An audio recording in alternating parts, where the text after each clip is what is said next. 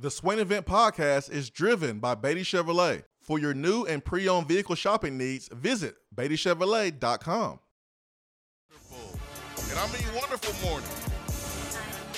Because I know Ben McKee is. He's having a great morning. Jumpman Polo. That's when you know you're official, when you rock the Jumpman Polo. Ben McKee. What's up, man? Good morning. You you, you good over there? Uh, no, it, it has not been a, a, fun morning in the McKee household. Uh, to, to peel back the curtain a little bit, uh, I, I usually go drop Knox off at, at daycare 15, 20 minutes before we start this uh, because daycare is right around the corner. And uh, I, I, get in my car to, to start it, and it, and it does not start. Mm. So. I, I think it's the car battery, uh, which is good. Um, but that obviously creates a lot of issues. Knox is now in the living room watching Miss Rachel. He's got all his toys, so we'll see how long that lasts.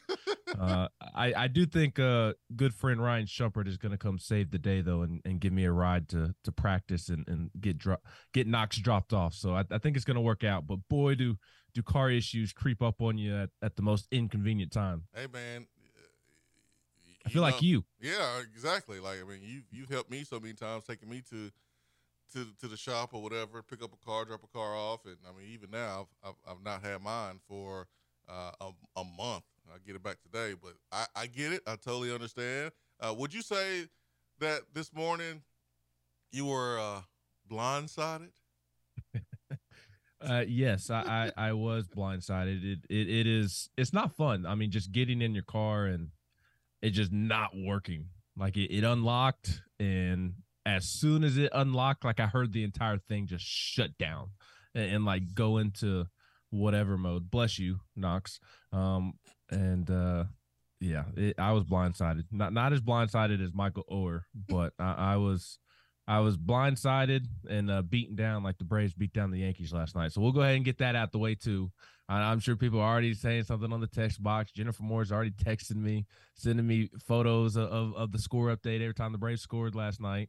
I hate the Yankees as much as y'all do this year. I hate everything about them in 2023, other than Gerrit Cole and Aaron Judge. So we can get that out of the way as well. It's not been a, a fun 12 hour stretch or so. Yeah, yeah. I'm, but I'm awake this morning. I, I, am sorry about that, Ben. I, I am sorry about that, man. I can identify. I think we all can identify.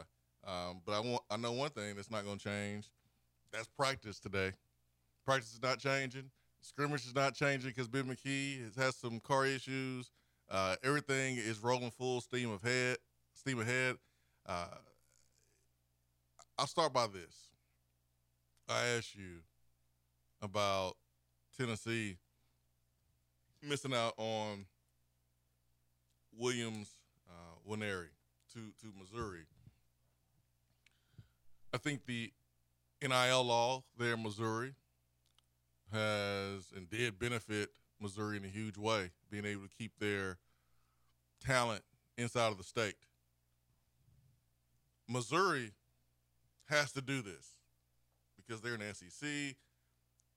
Other teams around the league, they're going to straight jack all their high school recruits in state if they don't do something. My question is what if we see other states do what Missouri did to put more pressure on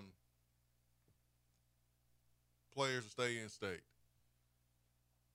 The Missouri law that uh, passed allows players, high school players, to get paid as soon as they sign with the in-state school, and so I'm pretty sure Missouri backed the Brinks truck up, maybe overpaid more than some some other schools probably were willing to do, and to keep him, because if Drinkwitz is going to be successful, you can't let guys like him leave.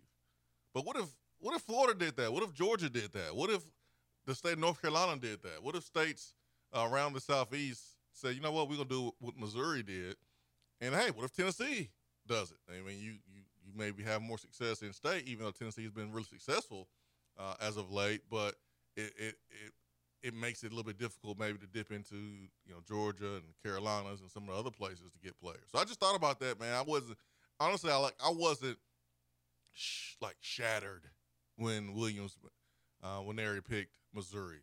Number one, we kind of expected it for uh, a couple of weeks.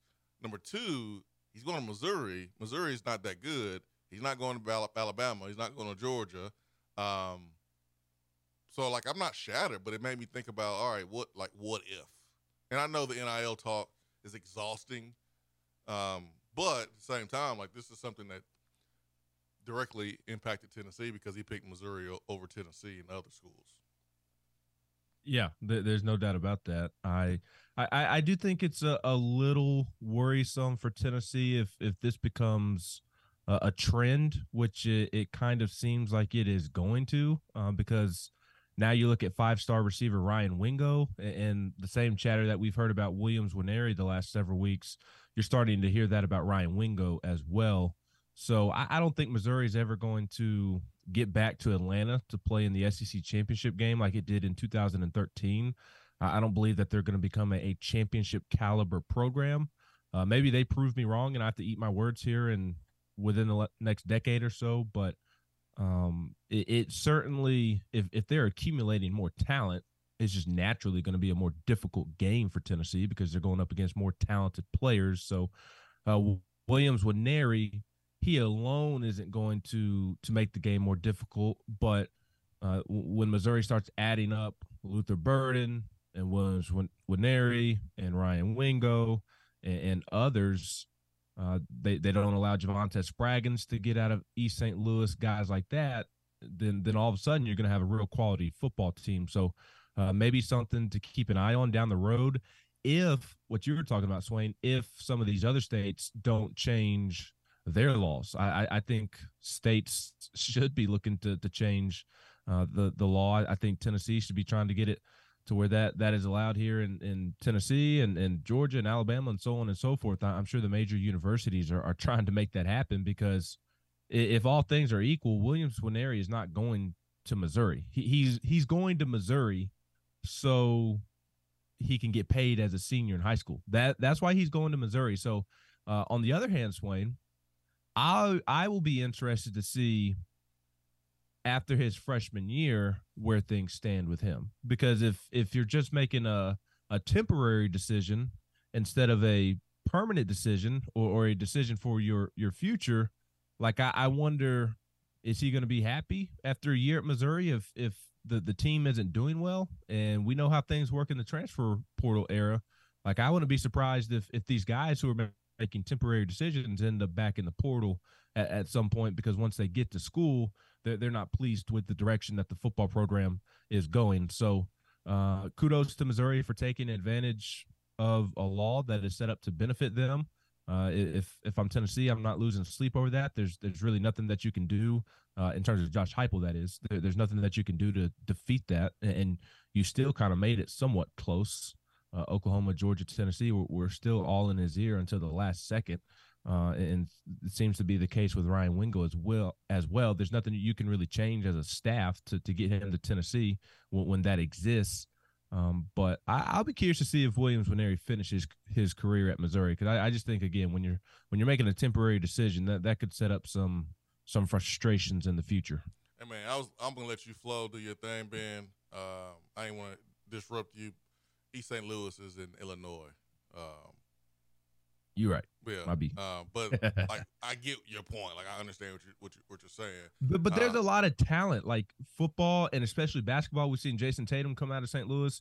There's a lot of athletic ability in in the St. Louis area, and obviously some of St. Louis is is not all in Missouri, um, but the, the, a good chunk of it is, if if I'm not mistaken.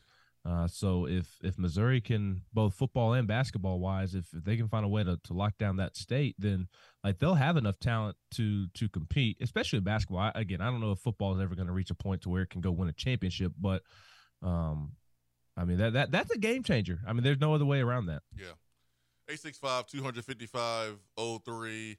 Uh, I didn't want to get too deep into the NIL, NIL conversation because I know that's a, a topic that has been basically worn out during the off season, and, and quite frankly, I know I'm tired of the NIL and conference expansion and alignment and all that stuff. Uh, I, am tired of that conversation.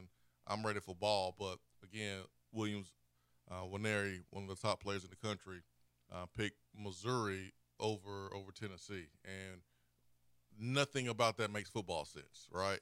But it does make sense when you look at the new law there in Missouri that allows players from the Missouri high schools to get paid if they stay in in state. So, uh, 865 255 03 is our telephone number. Uh, Brian Hunsucker wants to know if you're wearing a Michigan a Michigan shirt because you know Michigan is maize and blue and they're Jordan. Uh, no, I I don't think. I mean, it doesn't properly show uh on the video, I'm sure, but it's not really Michigan. You get that yellow. from Olivier? no, uh, Olivier uh, did, did not send this to me. Honestly, like it's more of it's a lighter lighter yellow. I'm trying to think of somebody. It's more like a Georgia Tech yellow, if if anything. Mm-hmm. Rev says, "Ask Ben, has he received the pulse on his Yankees? They received. There's no pulse. They're they're dead. They've been dead. They they all suck. Everybody needs to be fired except for Aaron Judge and Gerrit Cole. Other than those two, and Clay Holmes, although he's on my bad list right now because he cost us the game against the Marlins on Sunday. But hey, we didn't lose twenty one to nothing like the Mets did the other night. So at least oh I can say that. That was rough. That was rough. Clint on the text box, the Beatty Chevrolet text box, BeattyChevrolet.com. On um, on Tuesday, uh, or excuse me, Thursday show, uh, towards towards the the end. After, actually, it's like the end. Uh, we were signing off. He says Ramel Keyton changing his numbers, hit right in the heart. I love seeing a normal wide receiver number out in the field. I don't even know what's a normal receiver number, honestly, anymore. I, I guess, I mean, old school receiver number, like the, the 80, 80 through 89. Those are the yeah. old school yeah. numbers. Because I mean, yeah, I, I think so. Because you think of Jer- Jerry Rice and Randy Moss and T.O. Yeah, like the number changes is weird. You know, Aaron Beasley, six, Ramel Keyton, nine. Um, you got Dylan Sampson, six on offense. You got Oh man, who else? Who else changed his number? Jaylen Wright changed his number to, to zero. Like it's it's it's gonna take some time to get used to. I mean, it took it took me to ask people and look at my phone and looking at the roster while watching the scrimmage on last week uh, to try to keep up. So it's gonna take some time, but at the end of the day, just make plays. I don't care what number you wear. Just just make plays, and then we'll we'll figure out your number as we go. And if you make more plays, it'll be easier for people to get used to you to your new number. That's how I look at it. Um, Rev says, Swain, how can the Vols be ranked 12th and not have a single player in the college preseason top 100 players? I think it's pretty simple, Rev. There's a lot of players that we think are good, talented, that will have a good year this year. But where's the proven players? Where's the proven players? What one proven player on this roster are we comfortable putting in a top 100 list in the country? Not SEC, but in the country. Like, what player outside of Cooper Mays, who's been doing it for two years, but we're talking top 100. That's tough, y'all. Um, Joe hasn't done it. Jaylen Wright, there's other really good running backs in the league. Spraggins, there's other really good linemen in the in the in the country. Bru McCoy, one year. Ramel, a, a year uh, of stepping up and making some plays, but he wasn't as productive as, as, as Bru McCoy. You're not going to go Jacob Warren. Um, defensive line. I mean, Tyler Baron. This is this is supposed to be the year for him. It's been you know up and down three years. First three of his career. Omari Thomas. I mean, like you you can't like you can't put anybody on this team in the top 100 list, even though they are preseason ranked number 12. You just can't do it. 865 255 03. Let's get to the phones. Let's, let, let's slide one in here uh, before we go to break. Good morning. What's going on, guys? What's up? What's up, D'Arval? Uh, not much. Just sitting here getting ready for football season. I, quick question: Jaylen McCollough. whatever came of his case? Uh, he's good. He's good for right now. Well, I don't. I don't think it's officially right been now. settled. I, I believe there's another court date, but it, that, I don't believe that there's a, a final verdict, so to speak, on that. Yeah, that's an absolute joke. Yeah, You're for right now. to- Okay. Well, you know, and that, that's what made me think of him is Aaron Beasley. Man, what a come up for that guy. Rem- Remember two years ago, all that stuff came out about the cat, and now here he is. I mean, he's probably our most important linebacker, wouldn't y'all think, for this season? Yeah, yeah, yeah. I mean that that did not happen with Aaron Beasley. That cost him some time, and and now he's. I mean now he's good. But the latest on on Jaylen McCollough, uh, he was indicted in the assault case. This was June sixteenth, two thousand twenty three, um, and so that's still an ongoing process. But he's playing. He's playing. He, he's in school, and so that legal process will play out. Okay, I got you. And Ben, you've got a toddler, and you know Butch Jones. He taught us a lot, mostly bad, but with toddlers, they the six three thing really is uh, accurate with them. In six seconds, they'll make three big moves, and you have stuff all over the ground. So I would uh, make sure you got enough mental toughness for this. I'm I'm trying to. I'm snapping and clearing this morning. I'm, I'm facing adversity. I, I think I would be a great coach because I'm I'm coming up with some great in-game adjustments this morning. Well, you know, you could decorate the trash can. You could call it the toy trash can instead of the turnover trash can. Jeez. He he's about to get his little butt dropped off at daycare, and, and I'm going to football practice. So we'll, we'll let daycare deal with him for the next couple of hours. He he's become a menace, an absolute menace. So would you say that the daycare is the turnover trash can, and you're turning Knox over? I mean that that might be a, a, a fair fair way to put it for sure. I got you. All right, guys. Well, I'm enjoying the show. All right, see you, D'Arval. Good to hear from you. 865 255 03. We will take a brief time out. Ben McKee, time to go get a ride, drop knocks off, go to practice, figure out what's going on with your car, man. Good luck with that. I'm here if you need me, my friend. Swain event, appreciate fueled by. Dead End Barbecue. We'll be right back.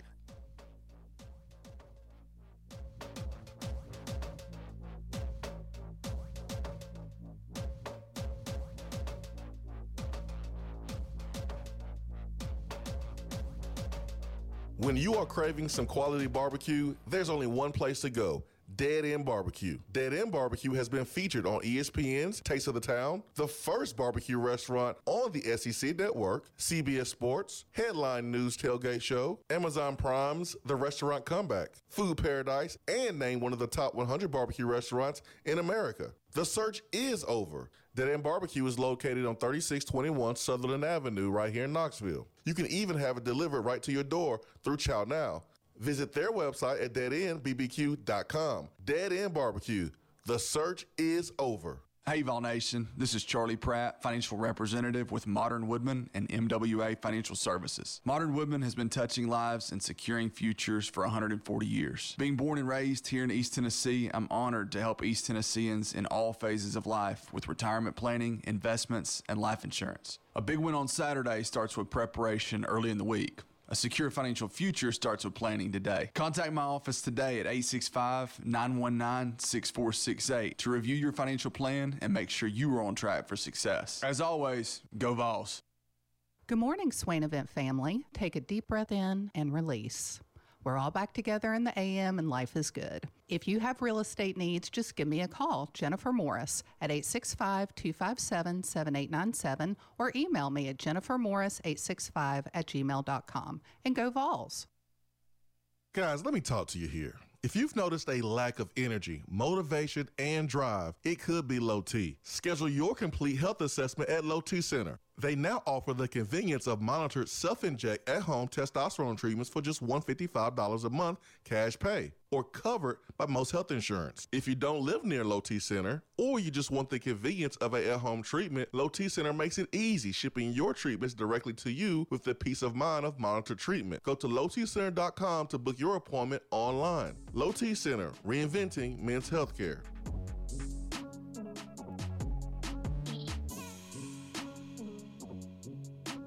Swain Event, SwainEvent.com, fueled by Dead End Barbecue, top 100 barbecue restaurant in America.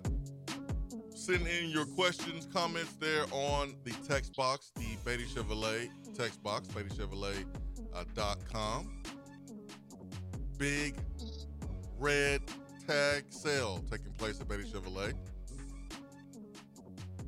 Biggest savings on Beatty's largest inventory in years, up to $10,000 off.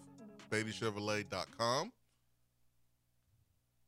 Ben McKee sends some positive vibes his way Is he dealing with uh, car issues with a one year old trying to get to daycare. I've been there. We've all been there. Um, and then Ben's going to cover football practice. They were off yesterday, back today.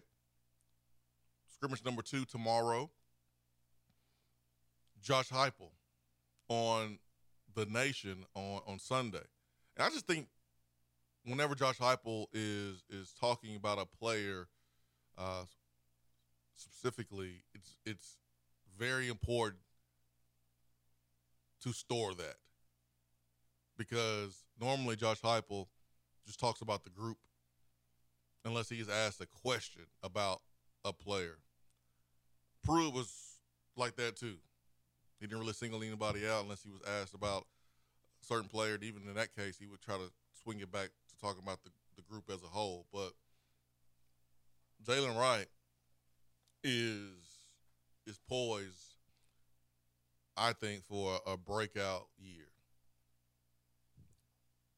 Last year for Jaylen Wright, he led the team in rushing, but could we really call that a breakout year? I mean, I don't call that a breakout year. Just because you lead the group in a certain stat, I wouldn't classify that as, as him breaking out. Because even inside of the Tennessee fan base, there was not a lot of conversation about Jaylen Wright, let alone on the SEC level. No one talked about Jaylen Wright on the SEC network. The, the talk last year was all about Jalin Hyatt and Hendon Hooker offensively. We know how great Darnell Wright was, but like those were the only two players on offense getting most of the conversation. Rightfully so. I mean, they were they were ph- phenomenal. But I look at Jaylen Wright last year, starting off a little banged up, had some fumbling issues. If you're Jaylen Wright and you see Princeton Fant going in the goal line, that does something to you. Like if you if you playing basketball and it's a minute to go, and you got the lead and the other team is fouling, and you know the other team is fouling, and the coach takes you out, that means the coach does not have trust in your free throw shooting abilities. They're taking you out. So that offseason, what do you need to do? You need to work on your free throws. You need to be in a position the next year where if you're up and the team is fouling, you want to be in the game. You don't be taken out of the game. Jaylen Wright was taken out of the game. Jabari Small was taken out of the game in certain situations down the goal line because Princeton Fant, bigger body, you felt more comfortable with him in the short yard situations. And also, it was a wrinkle, too. But Jaylen Wright has had a great offseason. He's he's explosive as all get out. But 146 carries, 875 yards last year. I think this year he's going to be Tennessee's breakout player. Greg McElroy on his podcast, Always College Football, pointed to Dont'e Thornton as being his breakout player for the Vols, which I think is a really easy pick to make because he played slot, and the last two slot receivers have had really good years at, at Tennessee. The last slot receiver, Jalin Hyatt, was already at Tennessee for a year under Heupel system before his breakout year last year. And then Velus Jones, remember, he didn't start off at slot. He didn't start off really doing much of anything. And then it took a game or two or three. And then Velus was used more in the slot, and then he had a, a really good finish to his season. But a player from the first game to the end who I think is going to have a breakout year, that's Jaylen Wright. Watching how he carries himself in practice, watching how he carried himself in scrimmage number one, the intensity that he had. Like Jaylen Wright, he's holding dudes accountable. And you do that when you put in all the work. When you put in all the work, it's easy to hold guys accountable. It's easy to walk around with a certain type of swagger. It's easy to hold dudes to a certain standard. Be vocal, even when maybe that's not your natural personality. And last year during the locker room, we had Jaylen Wright on on the program, and I got a chance to meet him and interview him, and he strikes me as someone who is a little soft spoken, a little quiet. But the Jaylen Wright I'm hearing about, seeing in practices, that's the Jaylen Wright that says, you know what, man? If it is to be, it's up to me. Let's go. Let's go put in more work. And Josh Heupel commended him on being a better running back, not just being a dude that gets the ball and just runs, but understanding the position as a whole. And I think that bodes well for this offense. Running back competition is going to be fun. But Jaylen Wright is my guy for the breakout season. QC Rodney says, uh, "Can we take a moment and appreciate how how big of a dork Drinkwitz is?" Oh man, you know what? I say this. I think Drinkwitz is an easy target for SEC fans, maybe even Missouri fans, and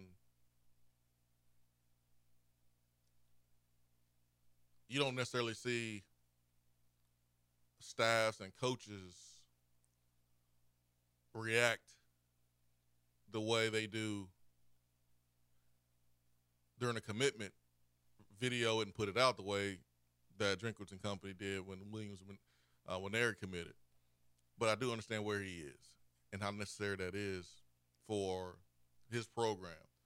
And I appreciate Drinkwitz more now than ever for comments he made talking about conference realignment and strong points he made on behalf of the student athletes outside of football there in the in the Pac-12. And um, I'm not even hating on them getting Williams from there. I, I'm kind of tipping the cap, like, okay, there you go. That's how you do it, Missouri. You know, SEC. You got to figure out ways to get around the system and and create avenues for yourself. Go for it. Cool. DR Vol, could you review the last play for Levis in the Titans game, preseason game? Nah, man. Y'all. Remember remember when um Alvin Kamara was coming out? And how many Tennessee fans was like, hey, he's one of the best running backs in this class. He should be taken here. He wasn't used right at Tennessee and then he goes to the NFL and he's like a Pro Bowler for the first couple of years. And I mean, last year was his, his worst year. He had some off the field issues, whatever. I expect him to be back to form this year, but like Al Kamara has been great ever since he stepped into the league. And Tennessee fans are like, "We told you so." Duh, like okay, we told you. Um, there was a debate about Derek Barnett and Myles Garrett in college about who was better. Well, Derek Barnett was better in college based on his numbers, but the scouts got it right. Myles Garrett had the higher ceiling. There's no doubt about that. And that's why Myles Garrett has had more success than Derek Barnett in the pros. But like Derek Barnett was better looking at the numbers and the production that he had at Tennessee. And Tennessee fans were like, hey, we told you so. We told you. We told you. Jalin Hyatt's the latest. They said he couldn't do this, he couldn't do that at the next level. And every time you jump on social media, there's some clip of him roasting veteran DBs. There's video clips of Adoree' Jackson talk about Jalin Hyatt and, and, how good he is and how good a job he's doing. And Tennessee fans are doing the same thing. I told you. I told you so. I told you so. Well, here we go again. But this time it's a opposing player, Will Levis. And it is a preseason game. We have to take that consideration. But Will Levis' biggest fault at Kentucky was turnovers and decision making. And I don't know what he was looking at. It was four Bears right there. Four. Like I saw CJ Stroud's interception. And like I can understand how he got fooled a little bit. I can understand how he got fooled. His guy, his guy was open, and he didn't account for a safety that dropped down and read his eyes and jumped on the ball. So I can understand how you can get fooled by a you know a player being in an area where you didn't think he was going to be in because the coverages are funky and different. No different than like when we see defensive ends drop back and pick off shallow crosses. Receivers, I mean, quarterbacks, they just don't see that person. You have blitz coming from the strong side. Typically, you will drop the weak side in. But this wasn't the case with Will Levis. It was four dudes. He threw it up for grabs, it seemed like.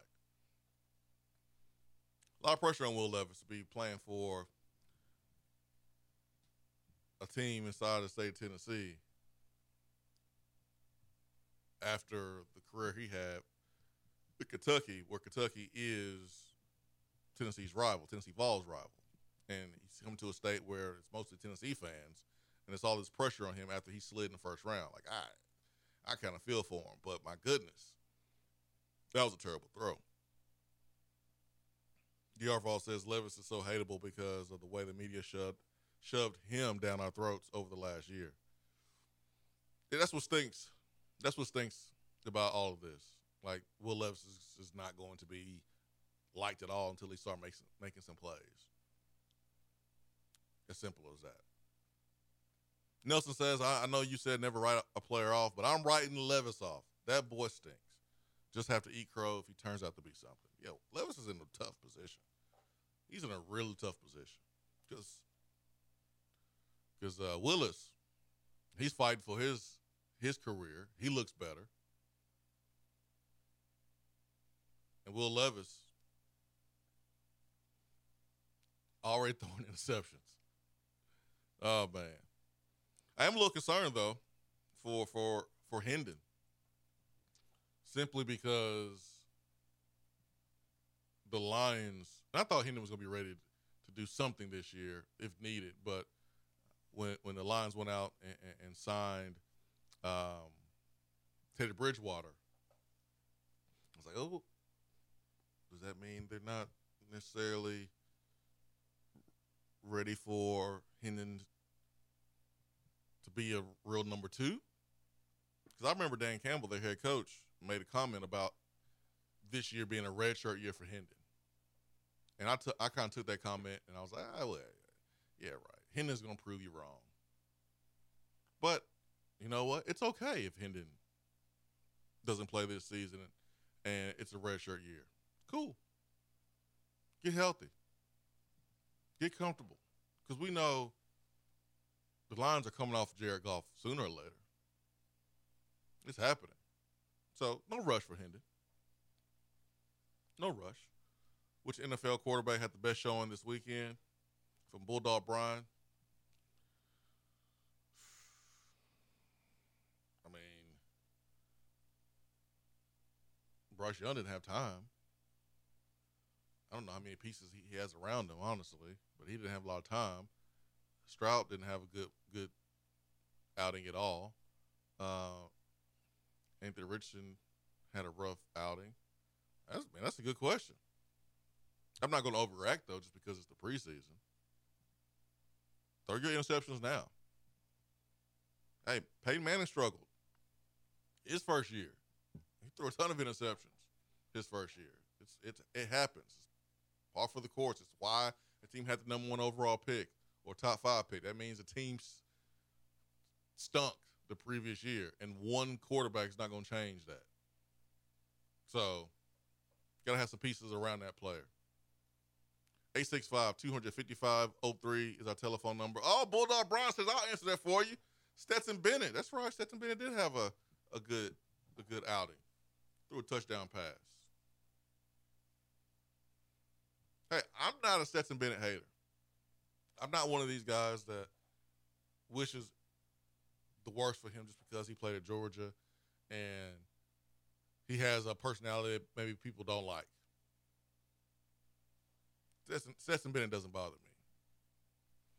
But yeah, he did a really good job.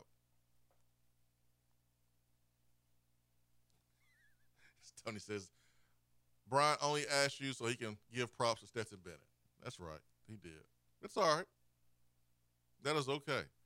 D Mills, glad Levis not on my team. We got Lamar, Snoop, Huntley is back up. Big year coming for my Ravens.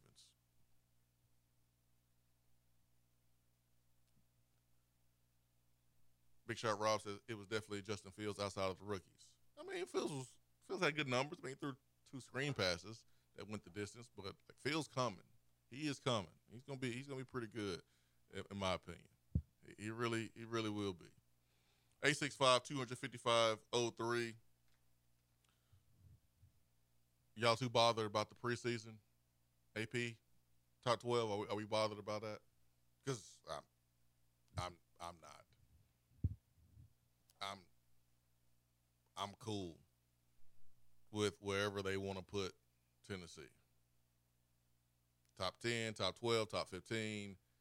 I, I don't, I don't really care.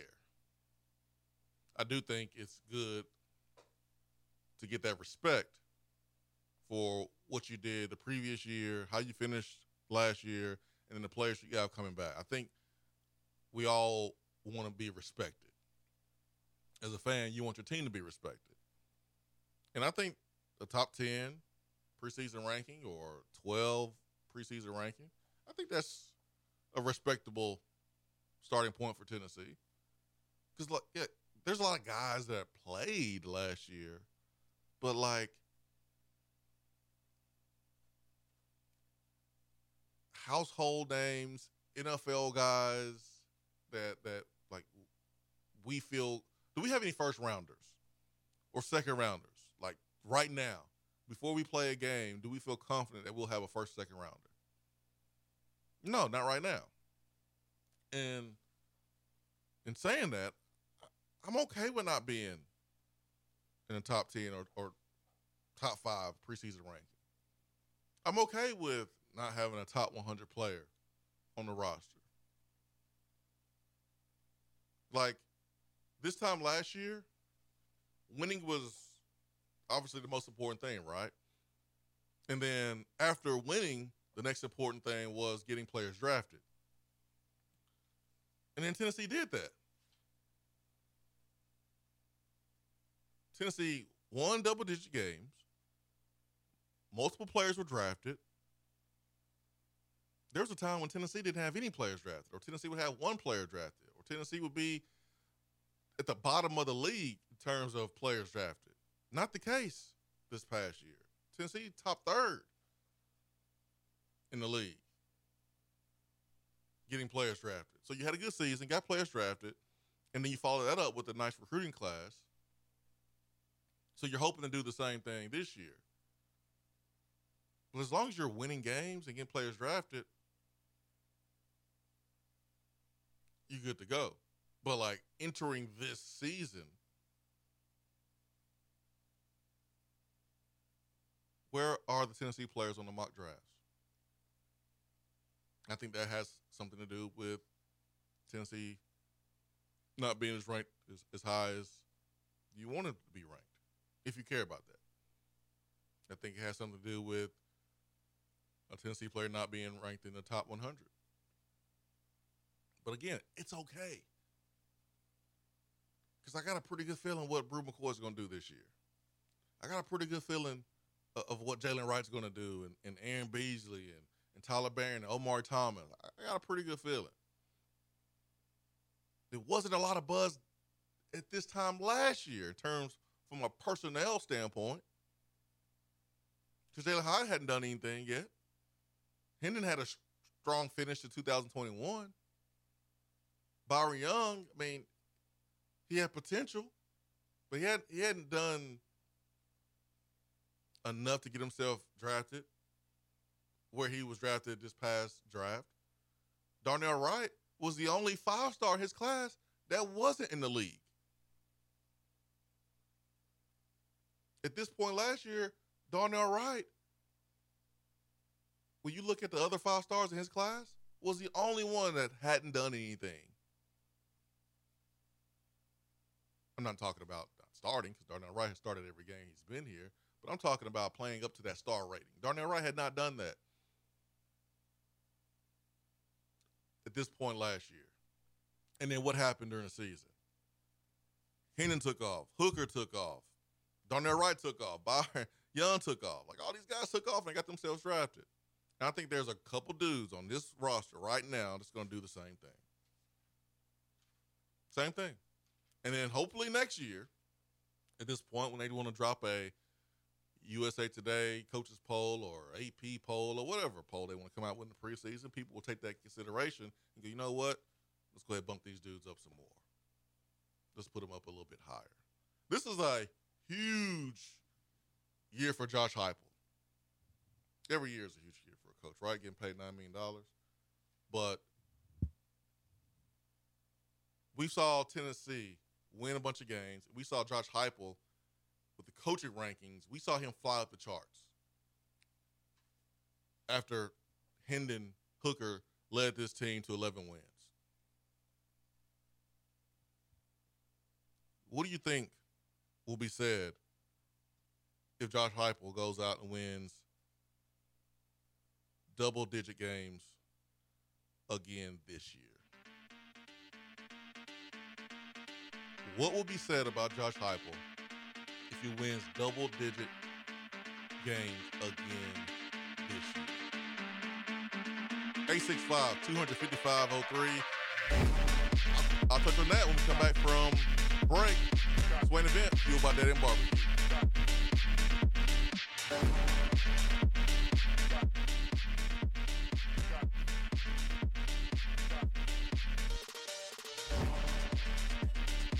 Just because you can't call in doesn't mean that you have to sit on the sideline. Impact the show with a text box. It's part of the free Swain Event app.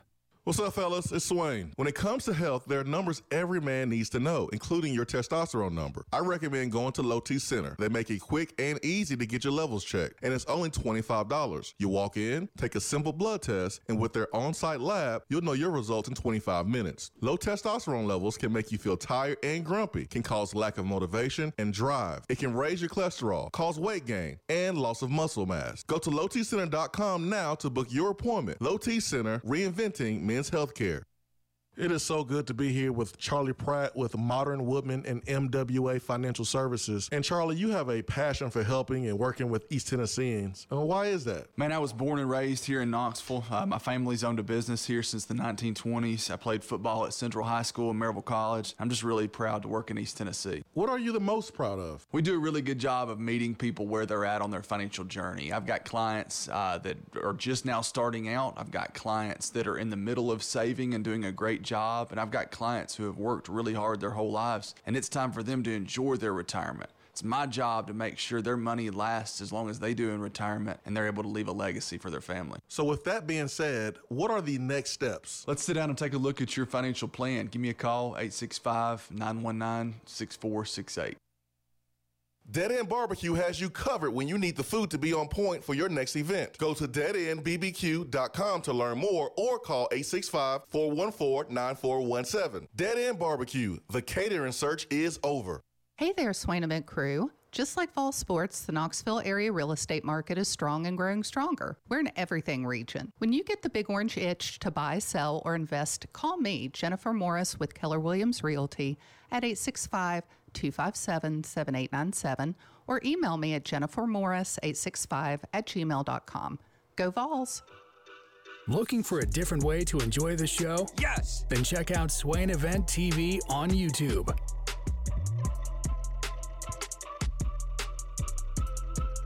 Swain Event, SwainEvent.com, fueled by Dead End Barbecue. Top 100 barbecue restaurant in America. A couple days ago, I was at Dead End, saw my neighbor there. And um, big fan of potato skins. Hmm. Let me get some potato skins then. It's on, it's on, it's on the menu. Let me get some with some pulled pork on here, some smoked brisket on the potato skins. Oh my goodness. I usually go to the to the sausage and cheese plate on the appetizer section, uh, Dead End Barbecue. My kids love the, the the dip, but the potato skins, my goodness, can't sleep on the potato skins. It's one of the goats of, of appetizers. Uh, 865 255 03. Andy is on the Swain Event hotline this morning. All right, let's get, let's get to Andy. Andy, good morning. Hey, how y'all doing? Are we good, man? Well, I'm good. I think our listeners are, are good. Hope you are too. That's good. I hope everybody's uh, doing good. I hope everybody's blessed and safe. Uh, a pretty bad storm came through last night. There were a lot of trees down, but uh, you know it's an exciting time right now. It's anxiousness. You know, football's almost here. Man, I just want to say, you know, these kids, they worked so hard this off season. Like they truly have gave it everything that they've got, and I can't wait for them to, you know, have that success on the field. And you know, for Milton alone, you know that that kid has always been so so humble. Um, and uh, also, I just wanted to say, uh, you know, I know a lot of fans right now are panicking somewhat about way recruiting's going, but it's just like the goat, Mister A. Austin Price says. You know, this staff knows what they're doing. They know what they want. Sometimes there's a reason why that they don't get that kid or they don't want that kid, and because us fans, we don't know because we're not the staff. So you just have to trust the trust the process.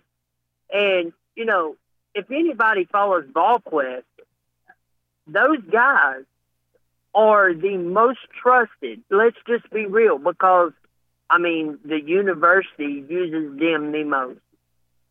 So, if you don't know something, you know, join VolQuest. You can usually find out the answer. If not, usually Brent Hubbs or AP will freaking, you know, try to explain it the best they can. Um, you know, there's no reason to panic. Um, with that being said, go Vols. Um, I hope everybody's doing well, and that's pretty much all I got to say. All right, Andy, thank you for the phone call. I'm pretty sure, I'm pretty sure VolQuest appreciates that, Andy. Uh, check is in the mail from from AP. I don't know who's freaking out about recruiting though. Anybody who, who's freaking out? Text box. Are we, are we are we freaking out about recruiting? I haven't seen any freak out. Now I don't see the same things Andy sees. I don't pay attention to the same thing that Andy pays attention to. Been doing this a long time. And there's certain places that I just don't go and look.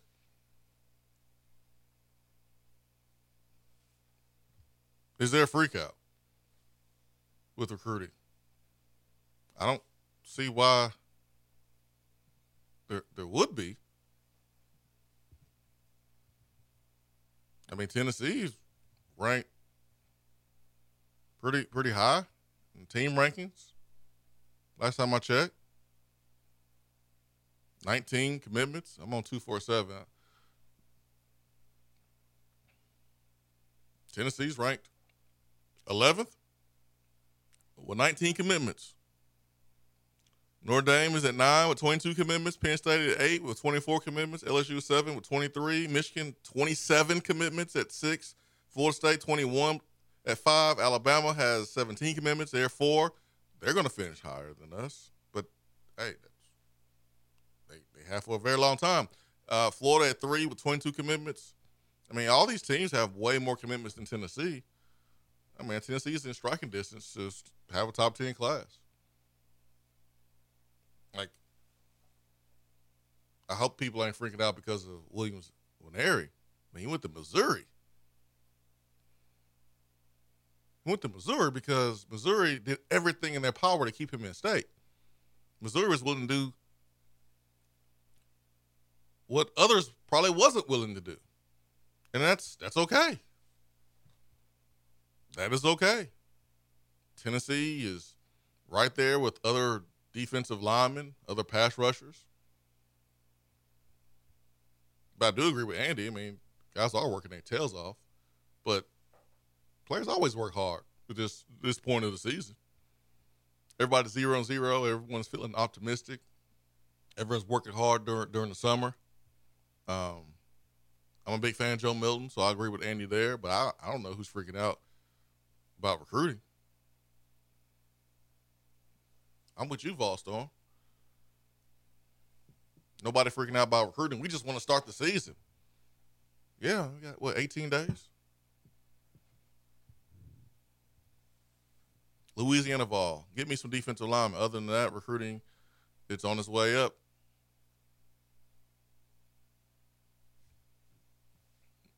I'm not freaking out about recruiting. I'm good. D Mills says, uh, yeah, I've been seeing a lot of media folks saying defenses will have us figured out. Do you buy it? I mean, not like hype gonna adjust to and have new wrinkles. Still comes down to players winning matchups slash executing. Um, no, I did not buy that. I do not buy the notion that defenses will have us figured out. I'll use an example from two games versus Kentucky. In 2021, Heupel's first season, we go up to Kentucky. Will Levis had best game of his career, probably. He was unbelievable. Everything he did was positive. He touched goal every play that that game. But they still lost. And they lost because of explosive plays being made all game long, whether it was right before the half or at the end of the game or start of the game. Like big plays were made all over the field versus a defensive minded coach.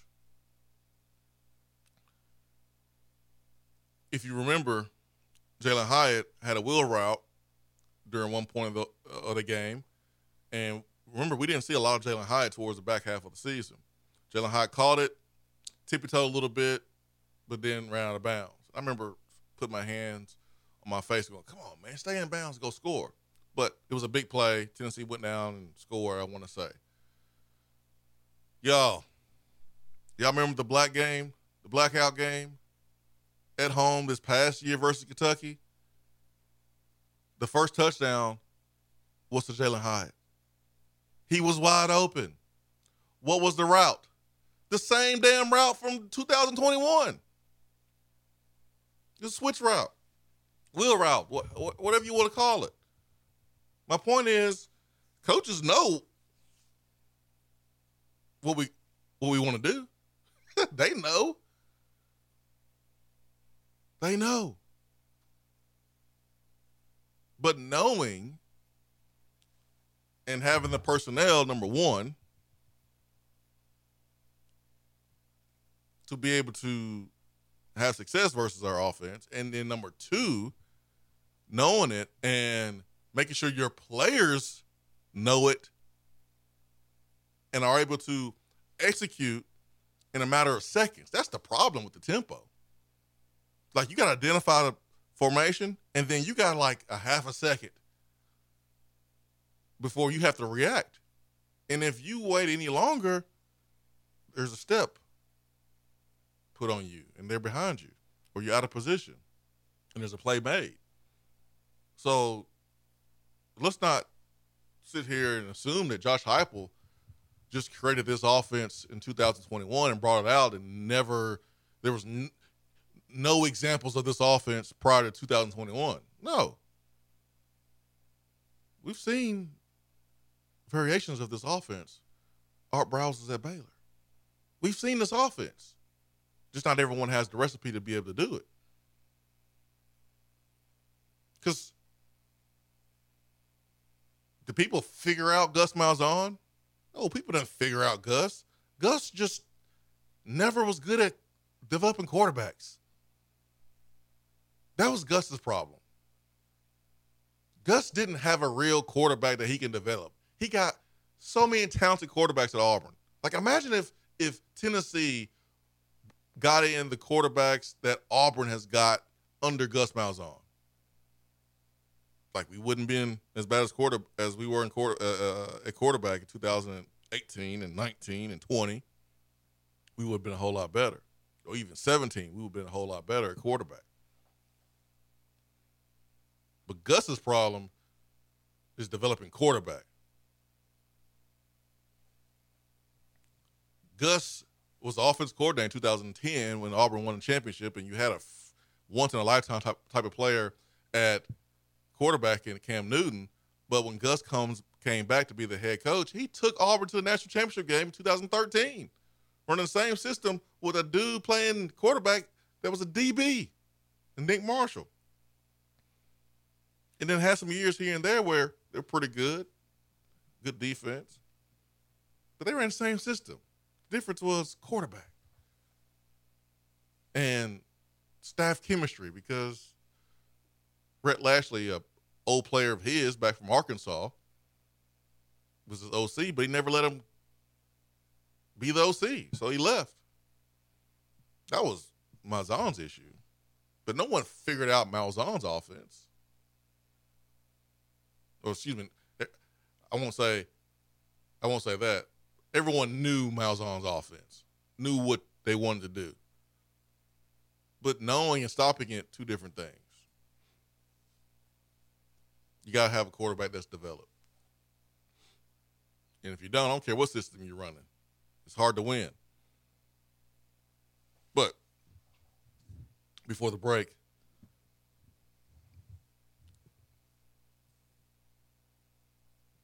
I brought up the point about this year for Josh Heupel and how 2021 offseason going into 2022 every offseason there's head coaching rankings and Heupel wasn't that high let's just be honest a couple years at Central Florida I mean, it really wasn't a reason for him to be high, to be honest.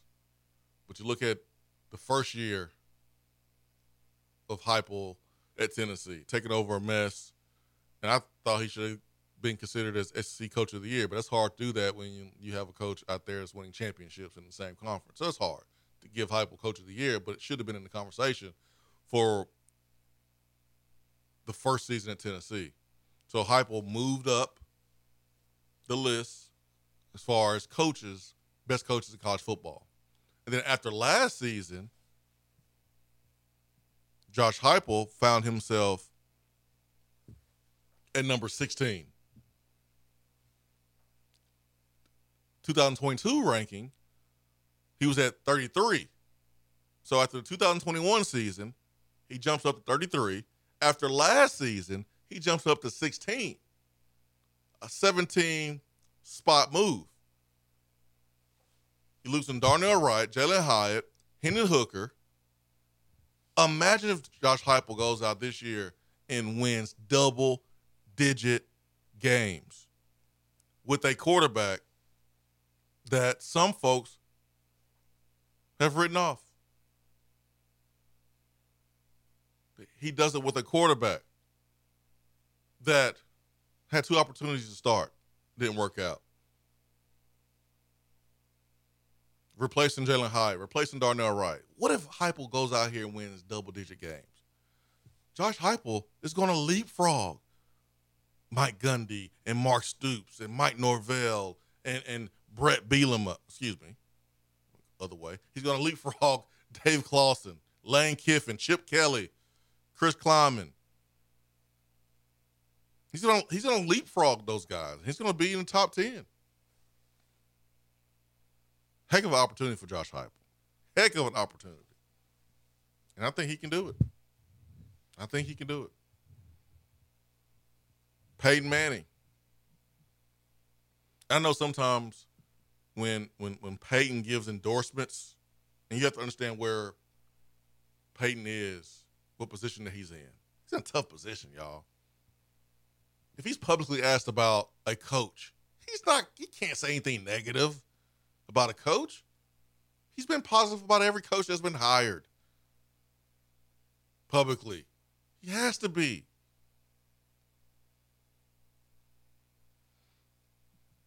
Did y'all hear the latest comments from from Peyton? This was said on the Nation about about Joe Milton from Peyton, and I hope people just didn't disregard it because they became so used to Peyton saying nice things about the coaches or the players of Tennessee, and then really take it serious. I hope people didn't do that. I really hope they did. But Peyton on the nation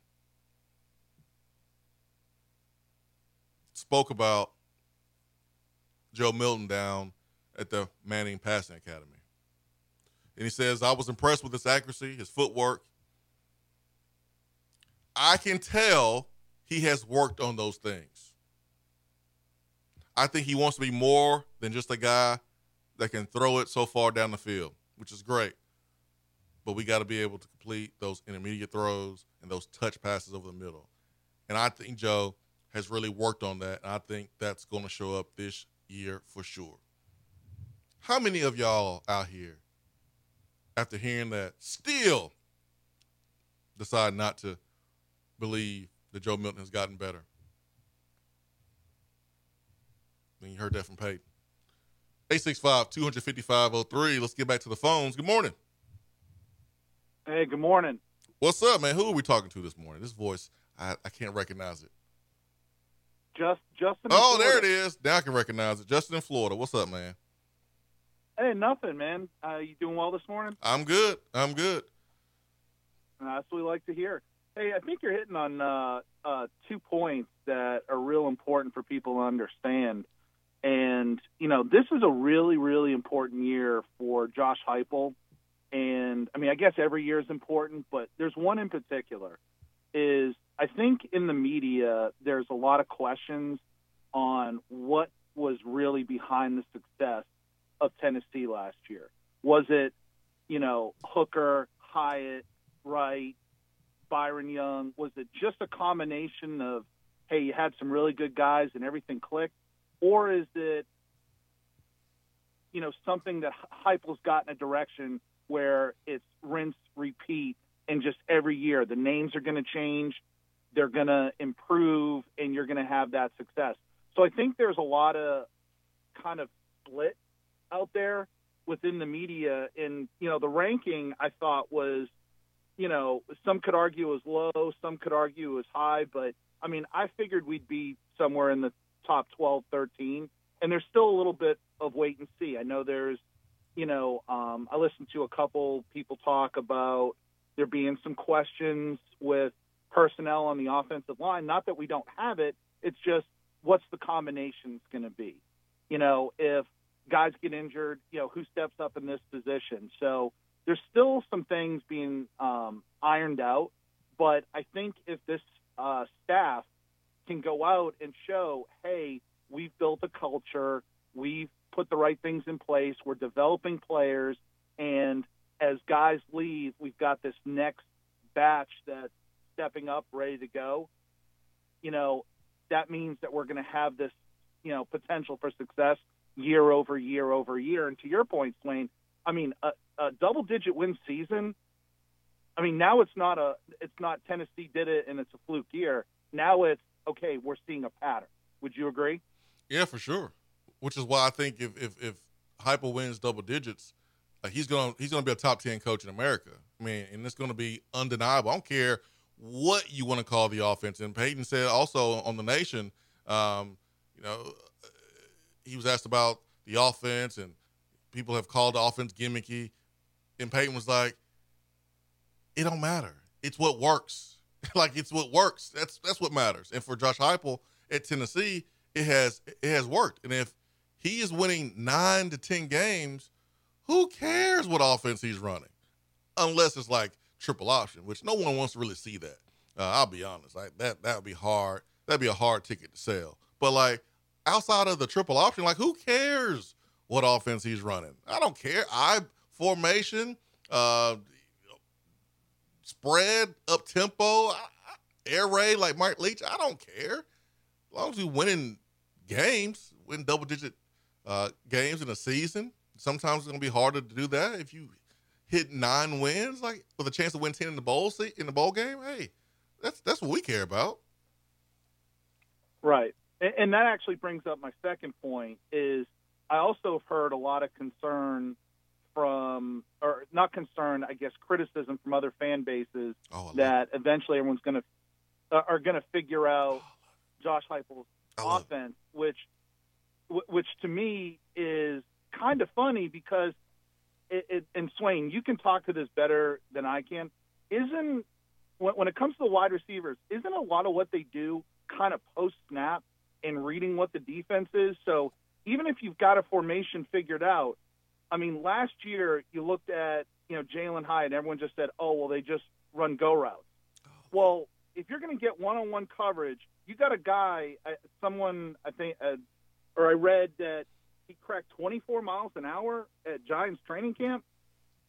Show me another, like, show me a DB that we played last year that can run 24 miles an hour, step for step with a wide receiver. And I mean, I, I'll, I'll be impressed. But if you're gonna try and play one on one and stay in his hip pocket, eventually downfield he's going to break away. And uh, I think Hooker recently said what he used to read is that if Hyatt was even, he was letting it go because eventually he's going to create that separation. He's going to be open. But you go back to the very first play. Uh, I think Hyatt scored the first touchdown last year, and the DB played way off. What did he do? Broke the route off at 20 yards.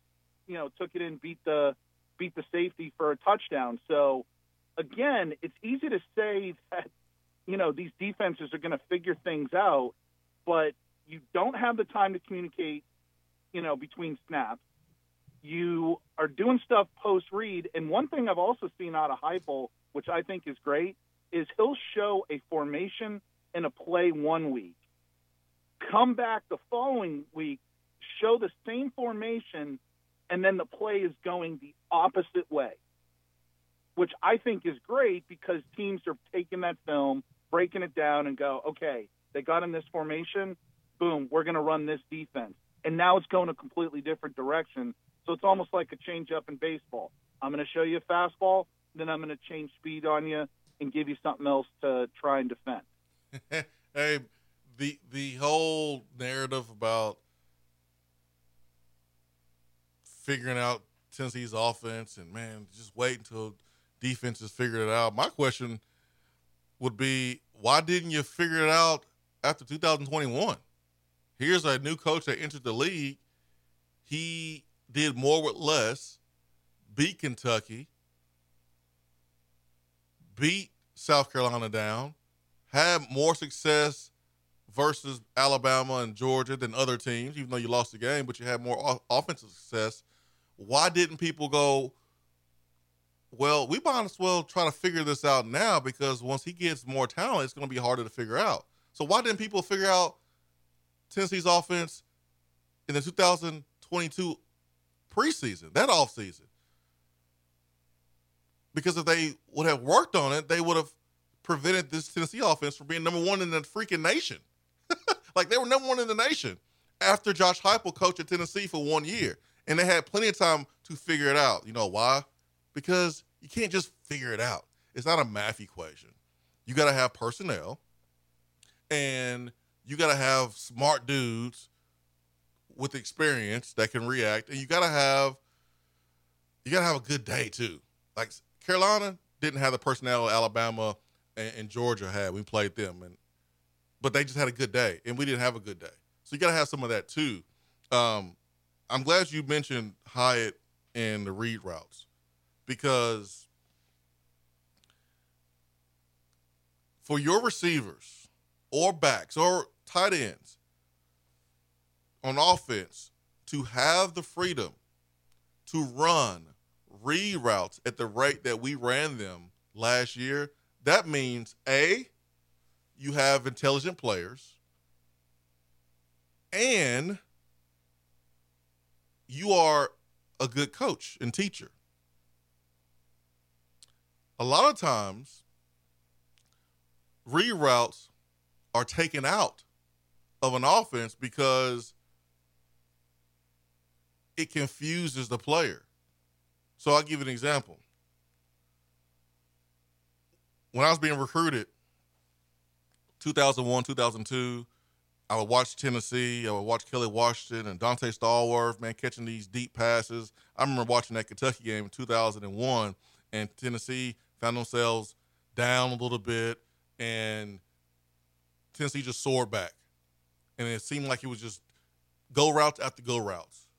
But in reality, it wasn't really all go routes. There were hitch routes that were converted to go routes because at that time, the receivers and the quarterbacks were able to run read routes.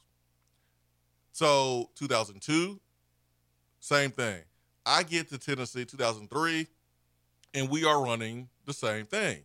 And so hitch routes where you have press coverage and you beat the guy off the line of scrimmage, you were allowed to turn that into a go route. Why run a hitch when someone's pressing you up so that way the ball can get intercepted? You beat the guy off the line and then you stop at five yards, the ball's gonna go right to the DB. So like you were given the green light to take it up. That was the term. Take it up. Also, on curl routes. So I mentioned hitch routes, which are short game routes, five yards, but on curl routes, out routes, and some of the intermediate routes, if you had a curl call to your side and you had press coverage, or you had a DB and he's sitting and he's squatting at 10 yards, but your curl route was 12 to 14 yards, and it was versus man, or it was versus a, single safety look, you had the green light to take it up and run a go route. The reason why we were allowed to do that is because number one, coaches coached it up really well, and number two, like you had intelligent players. The moment you have stupid players, then you got to take out the guesswork. You don't even get, don't even think, just play. You got to take out the thinking as much as possible. Well, sometimes, sometimes, and you can go back and look at this on film. Sometimes you would have the quarterbacks throwing deep while the receivers were breaking off. And that is a telltale sign that, oh, that was probably a read route. That was a read route. Because most of the time, there's one route that's called. If I tell you to go run a 12 yard curl, which is run straight line for 12 yards, stop, turn around, and work back to the quarterback, if that's the route that's called in the huddle, you will never see a quarterback throw it deep unless there was other another option, unless there was a read route. Well, when you have an offense that does a really good job teaching our receivers, our tight ends, our running backs about coverage, about defenses, and then giving them options based on the post snap read. So if you see two safeties, you're going to run a corner from the slot. If you see one safety, you're going to run an over from the slot or curl from the slot or a dig from the slot. If you get protection, you can't stop that. It's unstoppable. Sometimes passing plays are stopped and there's nowhere to go with the football, even when the quarterback has all the time in the world, because there's no option routes given to the pass catchers. Like, damn, man, they had the perfect coverage, man, for what we wanted to do. Oh, man, they had the perfect coverage. But if we would have had an option route on this one play, man, we could have read that defender and went the other way, and that ball would have been right there. It would have been wide open. That's where option routes came into play. But everybody can't do option routes because every coach can't coach it, and every player can't do it. Because I don't know if y'all know this or not, but not, everyone is smart. Not everyone is book smart, and not everyone is common sense smart, street smart, and not everyone is football smart. There's people that have four or five degrees that is brilliant in the books, but common sense, whew, they need some tutoring. I think the same thing applies on the football field. You got guys that are really smart in the classroom, but on the field, not that smart. You got guys who are not smart at all in the classroom, but brilliant on the football field. And it makes it easier to coach guys like that. And it also makes it easier to put in more read route opportunities for our pass catchers. So, going back to my point, A, players are smart. Two, coaches doing a really good job of coaching it. That means they're good teachers. That means they're good teachers. So, when is this supposed to get figured out? That's the question. The answer is it's not. It's not going to get figured out. If you want to beat Tennessee's offense, you better recruit four or five DBs that can all play, that can all guard, that are there's not much distance between DB1, DB2, DB3, DB4. Like it's they all really, really good. You better have some guys who can cover, and you better have a pass rush. And you better have some linebackers that can run too. You got to have a really good personnel. You got to have a Georgia or Alabama personnel to match up against Tennessee's offense. And you also might be able to catch Tennessee not on top of their game while you being on top of your game versus our defense that may have a bad day or bad night and beat South Carolina. But let's just say Tennessee loses two games to two teams that have better personnel, and then one game that's a toss up. That's still nine wins. And let's say what happened uh, last year happens again. That's 10. And let's say you lose one of those games against Alabama and Georgia, but then you handle business against everybody else. It's a damn good season. But regardless, in all three scenarios, Justin, you in a college football playoff. In all three scenarios, 9 and 3, 10 and 2, 11 and 1. In all three scenarios, you still have a chance to go win national championship. That's how I look at it. 865 255 03 is our telephone number. Thanks for phone call, Justin. The question that's a long answer, by the way. Louisiana Vols, what is the hype about Manning back as a professor? Peyton has always had a, a, a love for the College of Communications um, department. He has some strong relationships in that department, but he is going to be a professor. He's going to teach class. He'll travel back and forth between Knoxville and Denver. Denver is where he, he lives, um, and so he's teaching class. I mean, that's that's what he's doing. He's not going to be on the football staff, uh, but he'll be in Knoxville more. He'll be around his program even more. And um, if I'm a high school recruit and I'm thinking about my future in, uh, uh, uh, in communications, I'm looking at Tennessee, and I see that Peyton Manning is a professor in the College of Communication. You look at what Peyton Manning is doing in the in the media space right now with uh, you know his podcast platform and, his platform on TV. Like I'm I'm looking at Tennessee long and hard. All right, let's go back to the phones before we wrap up today's program. Uh, good morning. Who do we have? Hey, this is Mike uh, in Conyers, uh, formerly known as Mike from Alpharetta. Hey, Mike. Unfortunately, I'm a little closer to. Yeah, it's been been a while. Been a while. Um, I'm actually closer to Athens now, unfortunately.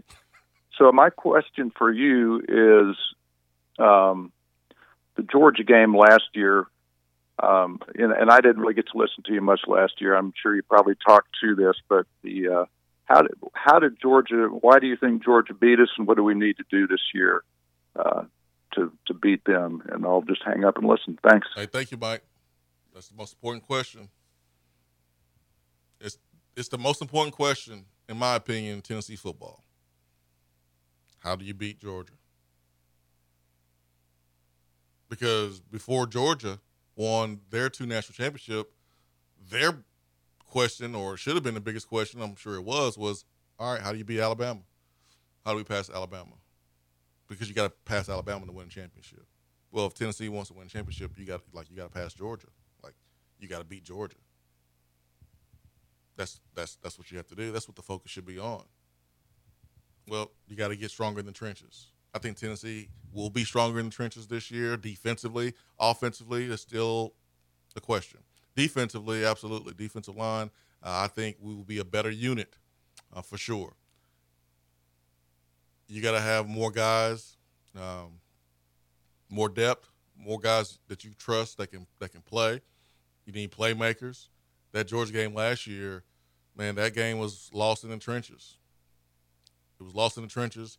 Uh, on, on the outside, we got beat for some deep passes, but Stetson Bennett had plenty of time to throw it, and that's the trenches not getting to him enough.